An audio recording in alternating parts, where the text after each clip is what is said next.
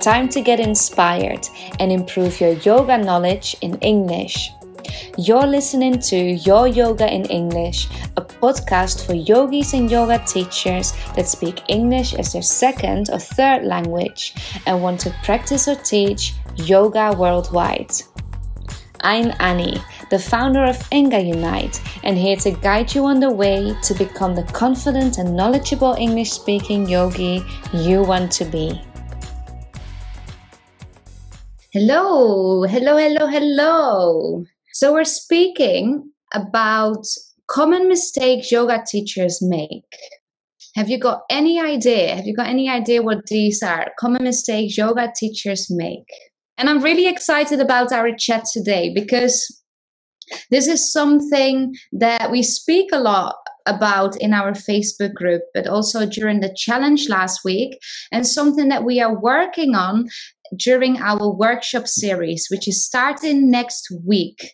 In this workshop series, we're going to work with yoga teachers that are looking to improve their yoga teaching skills in English learn how to cue, how to write a sequence that's effective, how to theme these sequences or, yoga classes, but also how to structure your own offerings like a workshop, a class schedule, or a ritual in English. But today, speaking about five common mistakes, let's first speak about mistakes because, as you know, we can only learn and improve from making mistakes. We need to have experience making mistakes to actually become better as a skill, whether you're a yoga teacher or learning any skill. Mistakes are necessary. And to be honest with you, I really think that mistakes are the best way to learn because only this way you know when you're doing something wrong or when something can be improved or developed better. So, this chat, we're not only going to speak about mistakes, but also analyze them, what they are good for, and speak about techniques on how to overcome them, how to prevent them, and how to use language that's more accurate and effective in your yoga classes.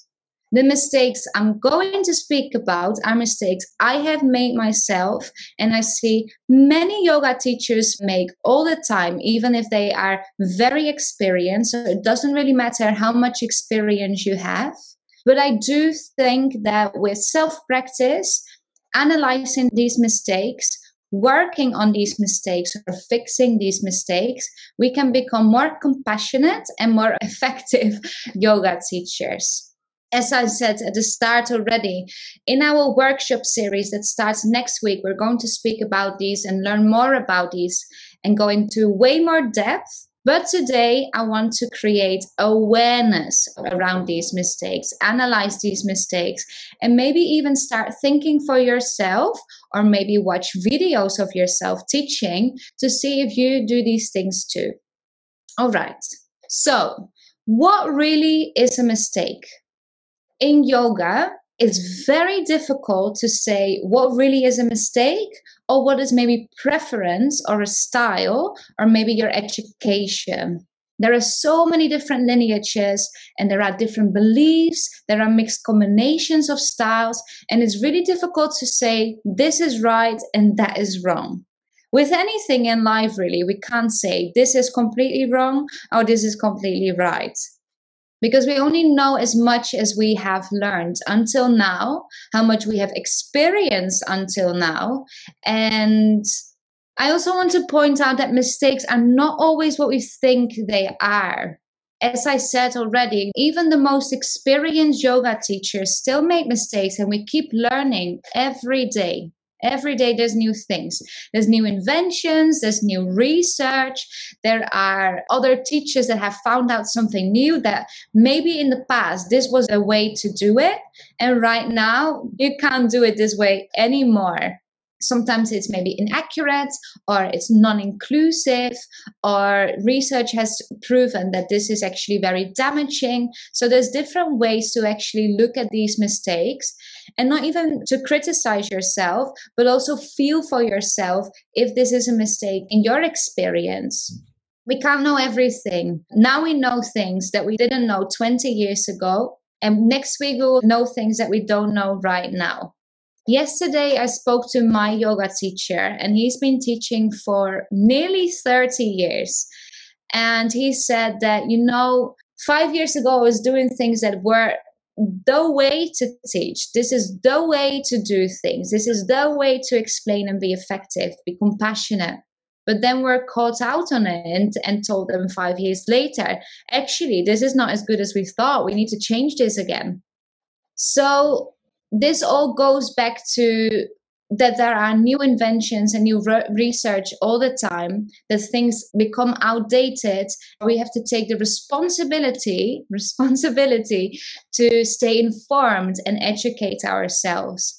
This is one of the reasons that after our first yoga teacher training whether it's a 200 training or you're doing a 500 training in one go it doesn't stop there. We need to stay informed and keep ourselves educated.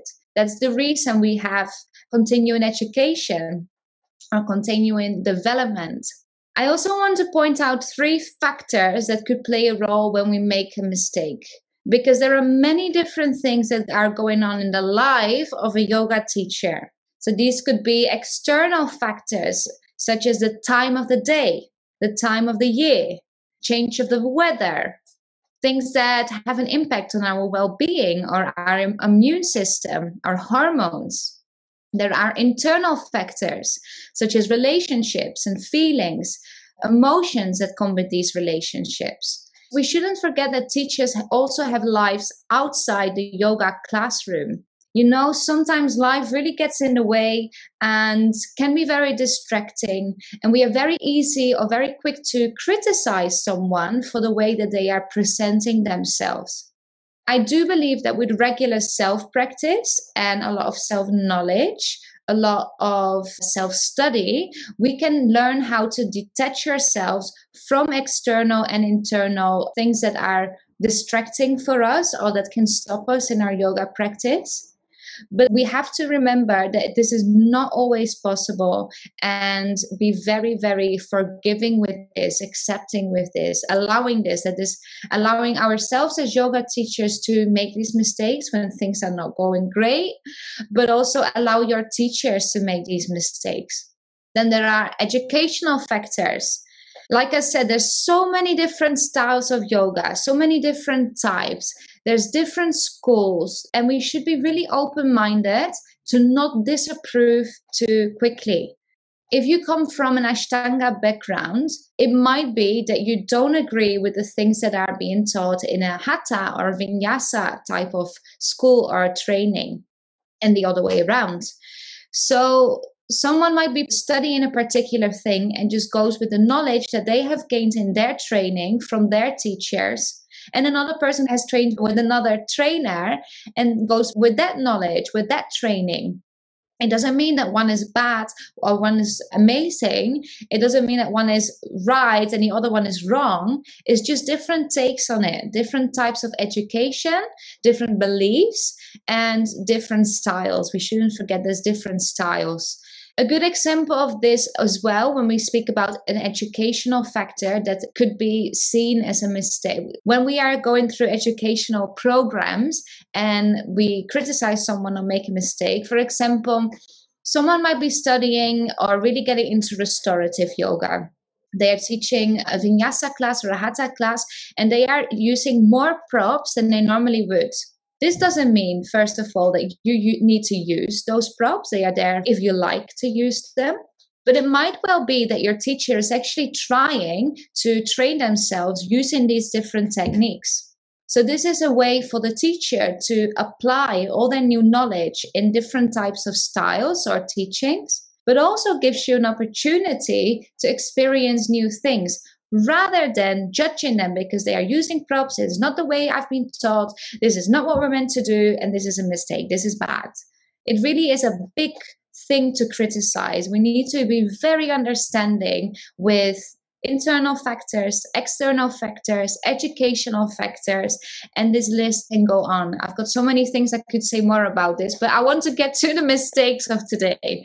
So, my point is really that as a yogi or yoga practitioner, you can't really criticize your teacher for doing things wrong, first of all.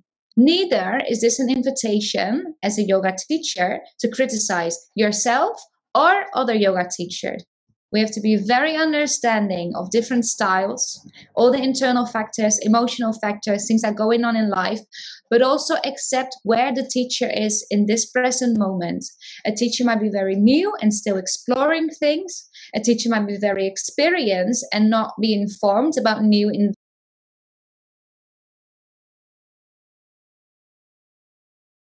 might be coming from a different background. So, really, really take these things into account when you criticize someone. And this goes for everything in life, not only yoga teachers, anything in life, anytime you feel like you have to criticize someone. So, this chat is not to criticize, it's only to create awareness and analyze. If you're a yoga teacher, analyze your teaching style and maybe improve the things that could be better or more effective.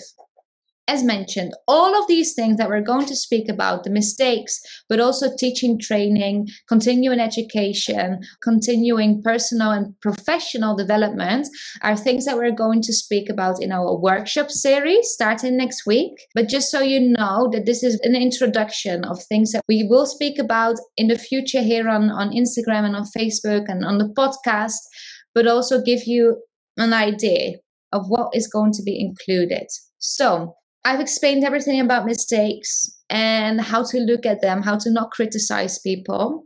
Today, I want to point out five very common mistakes that are very practical, practical mistakes that we make in our yoga classes.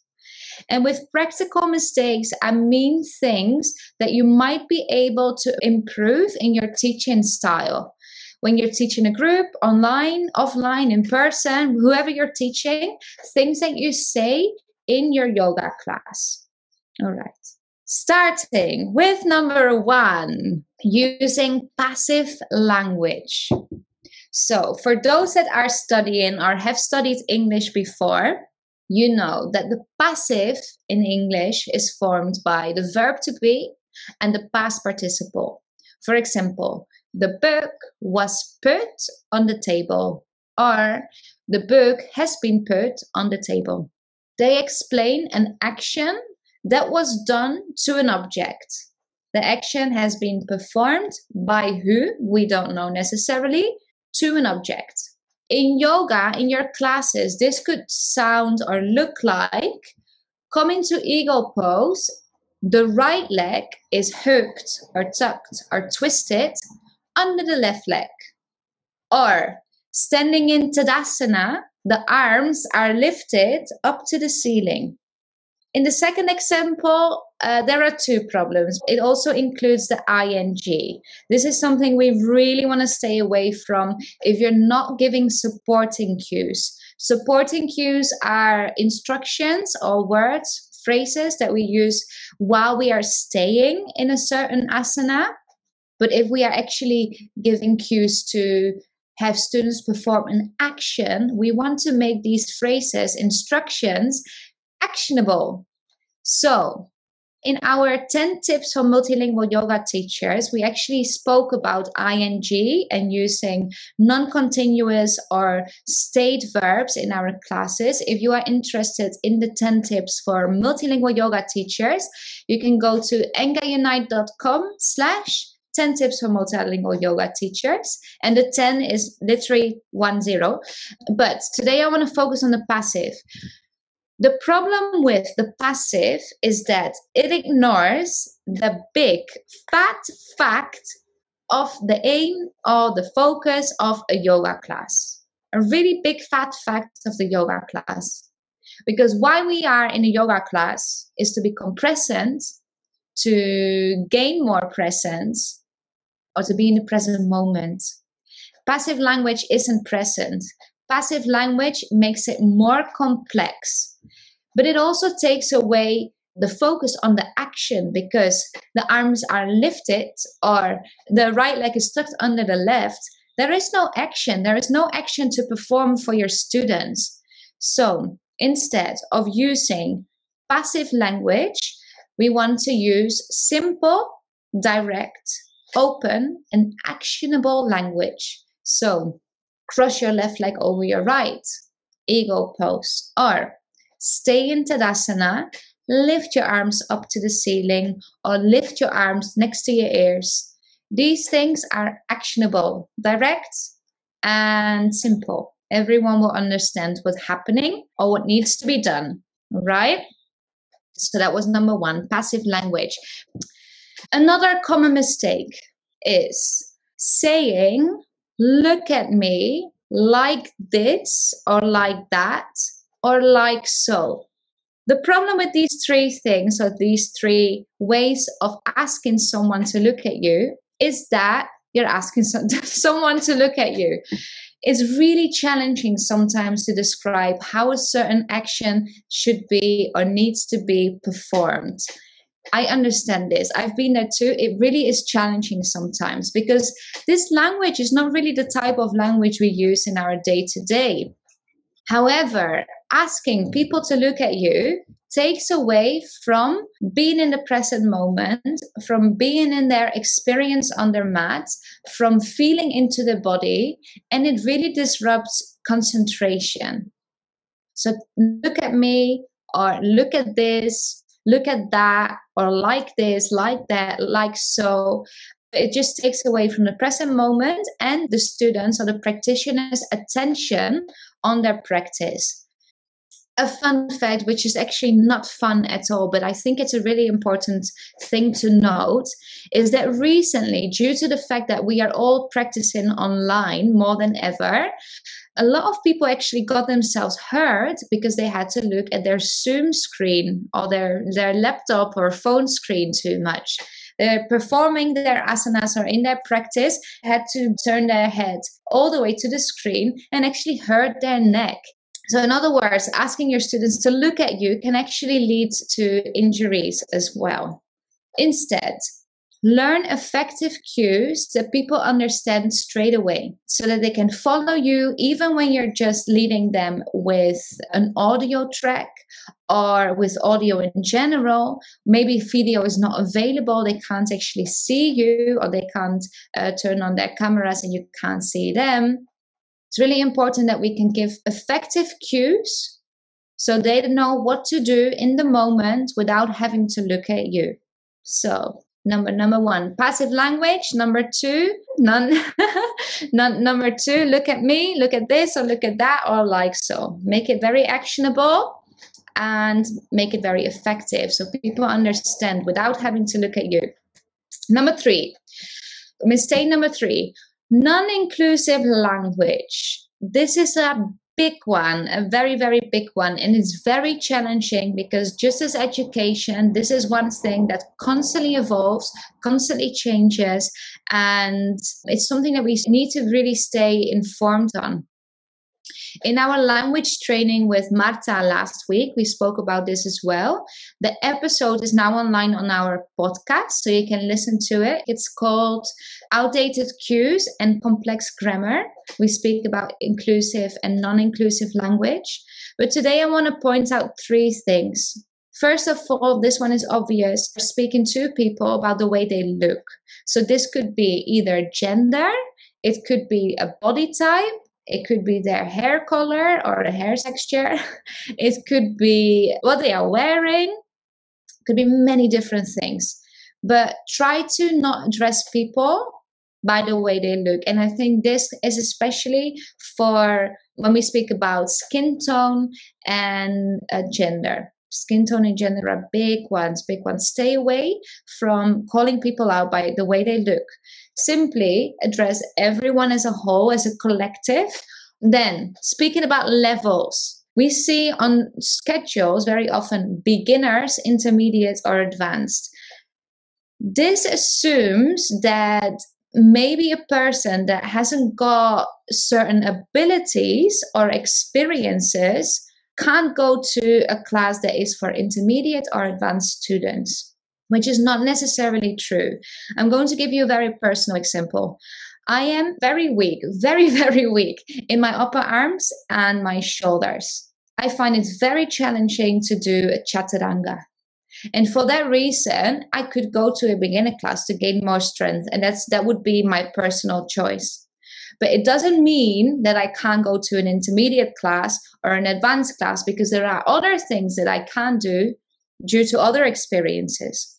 It also downgrades people that have certain disabilities or certain injuries that they are recovering from. So, speaking to people and pointing out their level at some stage is really damaging and can be very emotionally damaging.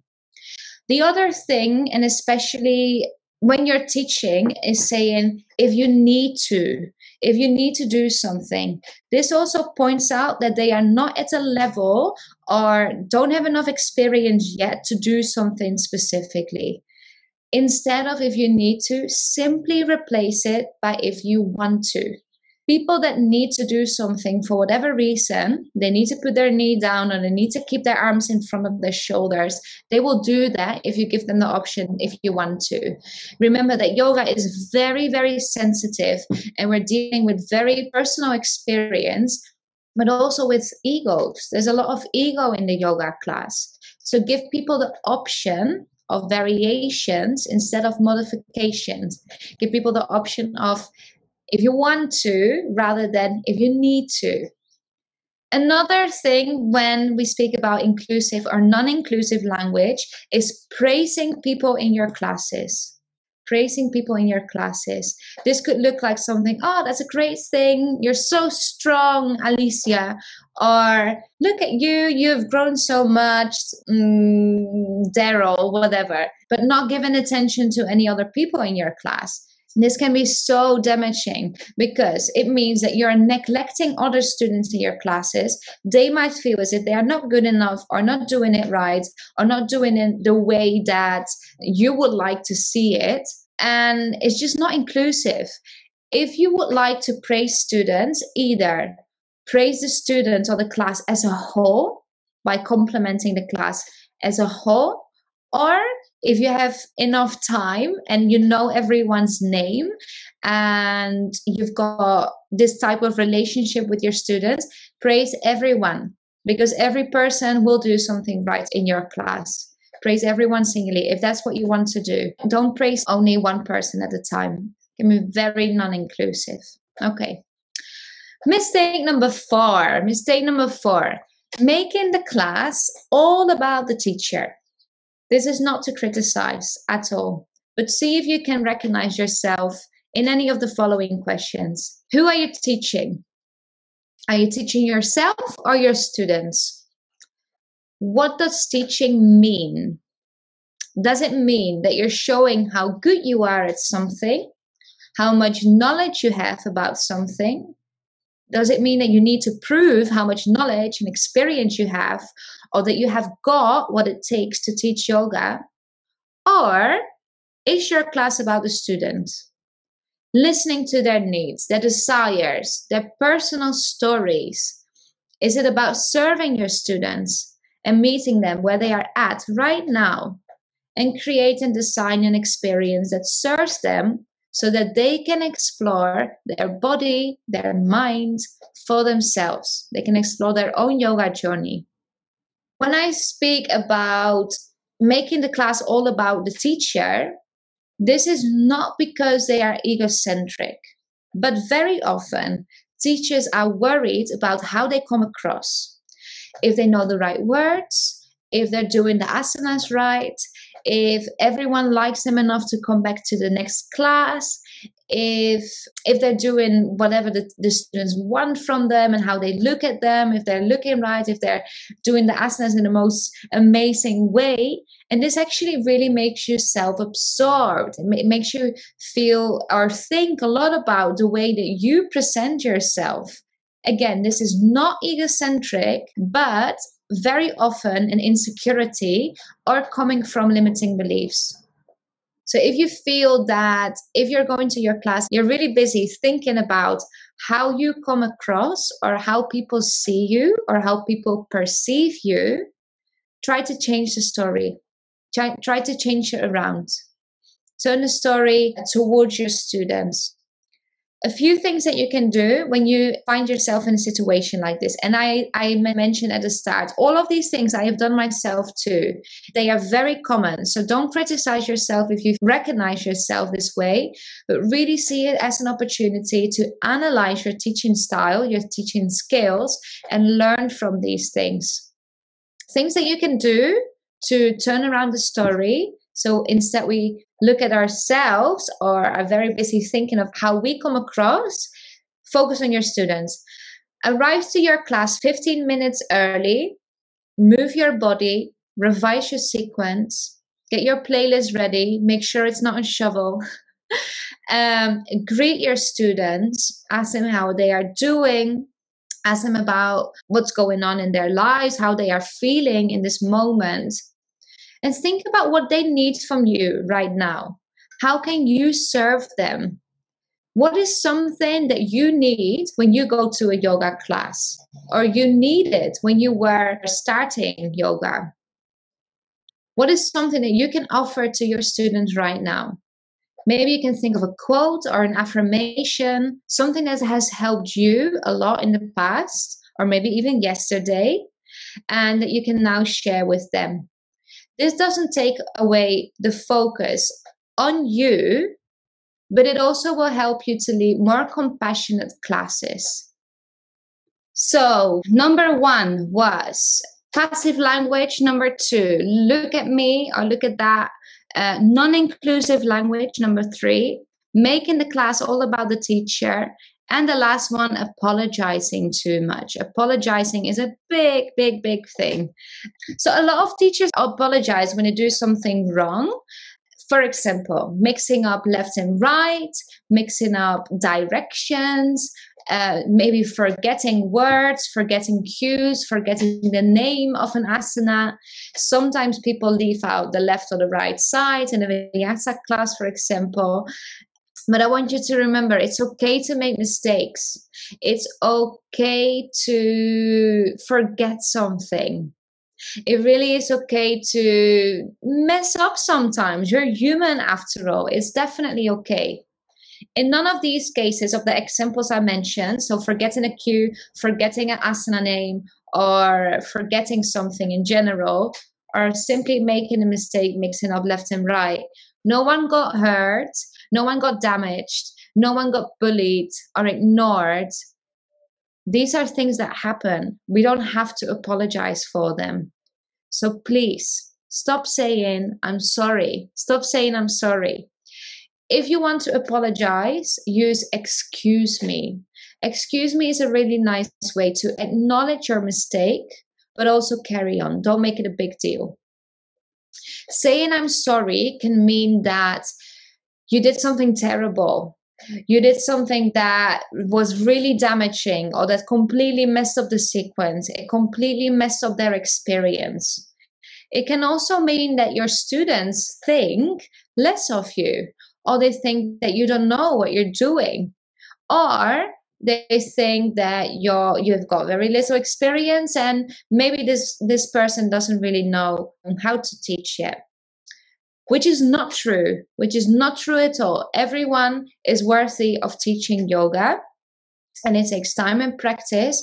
And with time and practice, also with self practice, you will make less mistakes. But if you do make mistakes, I make mistakes, my teachers make mistakes, everyone I know makes mistakes. So why can't you? So if you do make mistakes, simply excuse yourself and move on. You can laugh, you can make a joke about it, but carry on. The world didn't end there.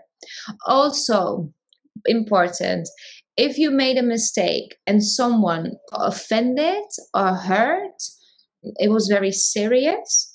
In this case, we have to apologize. We have to apologize from the heart and just be sincere about it. There's nothing worse than actually causing damage, whether it's physically or emotionally, and not apologizing for that. But these things don't happen very often, I believe. And in the case that I'm speaking about, mistakes that we make in our cueing are not really things you need to apologize for. So say, excuse me instead, laugh, and move on. Okay, many things we mentioned today many things that came up in this chat today. If you have questions, anyone, if you have questions, send me a private message or send a comment here below. I've got a weekly Q&A to answer questions about anything related to teaching yoga, learning yoga vocabulary, learning yoga cues, anything that has to do with it. So please send them in and I can answer them tomorrow. And also, if you like this topic and you would like to improve your teaching style and your teaching skills, your teaching techniques, our workshop series starts next week. And until Saturday, we have a 25% discount. So, on this workshop series, you will learn how to cue more effectively you will get cue formulas and techniques to make your cues more direct, simpler, and easier to digest so people don't have to look at you anymore. you will learn how to theme a class and how to find inspiration around you that you can use for your classes. You will learn how to sequence effectively and confidently because a lot of teaching practices as well. And you will learn how to structure your own offerings. So, this means maybe a workshop, a retreat, or a class schedule, a ritual. You will learn how to structure your own offerings. So, if you're interested in, in this workshop series, have a look on our website. So, that's engaunite.com, and you will find Teach Yoga in English workshop series. It's starting next week. And remember, only until Saturday, so two days from today, we've got a 25% discount. So if you're interested, take advantage of this. And if you have questions, obviously, let me know as well. That's what I'm here for. And I just wish, I hope that I'm I can help help you to gain more confidence, teach more effectively, and fill up your own classes whether it's on Zoom or whether it's in a studio, wherever you're teaching. All right, I'm going to leave you here. Have a great day, great rest of your day, and I will see you then. Bye. The workshops I mentioned in this episode are starting the 29th of May 2021. If you're listening to this episode after, you can still reserve your spot for the remaining workshops or check out our website engaunite.com to see what other events we've got coming up. I hope to see you again soon.